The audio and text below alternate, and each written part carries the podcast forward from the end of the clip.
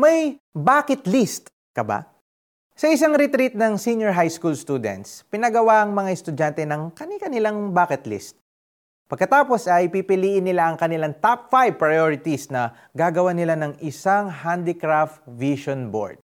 Then, isa-isa nilang ipipresent ang kanilang creation at sinagot ang mga tanong ng mga panelists. Ang mga bucket list ng mga estudyante ay naging bucket list ng mga panelist. Bakit top 1 mo ang makatapos ng pag-aaral? Bakit malapalasyong bahay ang dream house mo?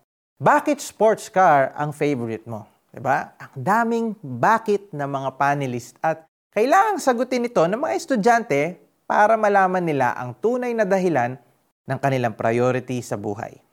Isa sa mga student na nagsabi ng top 1 niya ay magkaroon ng malapalasyong bahay ang naluha at nanginig na nagsabi ng kanyang dahilan. 20 years na daw kasi silang palipat-lipat ng bahay sa mga lugar na mabaho, siksikan at maraming kapitbahay na mabisyo at gumagawa ng masama. Kaya naitanong niya sa Diyos, bakit po wala kami sariling bahay? Bakit dito kami nakatira? So, nagpray ang estudyanteng ito at naghintay sa sagot ni Lord. Later on, after a year, he received the Lord's answer to his prayer. God used his tita to give them a brand new house in a subdivision. Grabe po. Nagkaroon din ng propetang si Habakuk ng bucket list. Ang dami niyang naging tanong kay Lord. Hindi niya nga maintindihan kung bakit ang isang bansang immoral at hindi kumikilala sa Diyos gaya ng Babylon ang gagamitin ni Lord para disiplinahin silang mga taga-Juda. Tama ba na gayahin natin si Habakuk na Magtanong rin tayo ng magtanong sa Diyos. Isa sa mga sagot ni Yahweh kay Habakuk ay ito.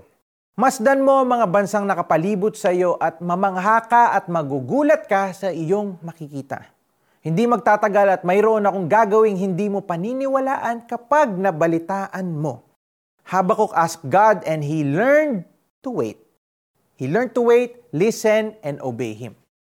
Natuto siyang manampalataya sa Diyos kahit hindi pa niya nakikita ang mga sagot. Ikaw, naghihintay ka rin ba ng kasagutan ni Lord? Pray po tayo. Panginoon, marami kaming tanong at minsan ay naiinip na po kami. Tulungan ninyo kaming manampalataya pa rin. I will wait for your answers to my prayers. In Jesus' name, Amen. Sabihin mo sa Diyos ngayon, honestly and specifically, ang iyong mga nararamdaman at katanungan. It's okay to ask God, but be sure you read His Word, wait upon Him, listen, and of course, obey His instructions. Aakyat ako sa bantayan at hihintayin ang sasabihin ni Yahweh sa akin at ang tugon niya sa aking daing. Habakuk 2.1 This is Jericho Arceo saying, Wait on God.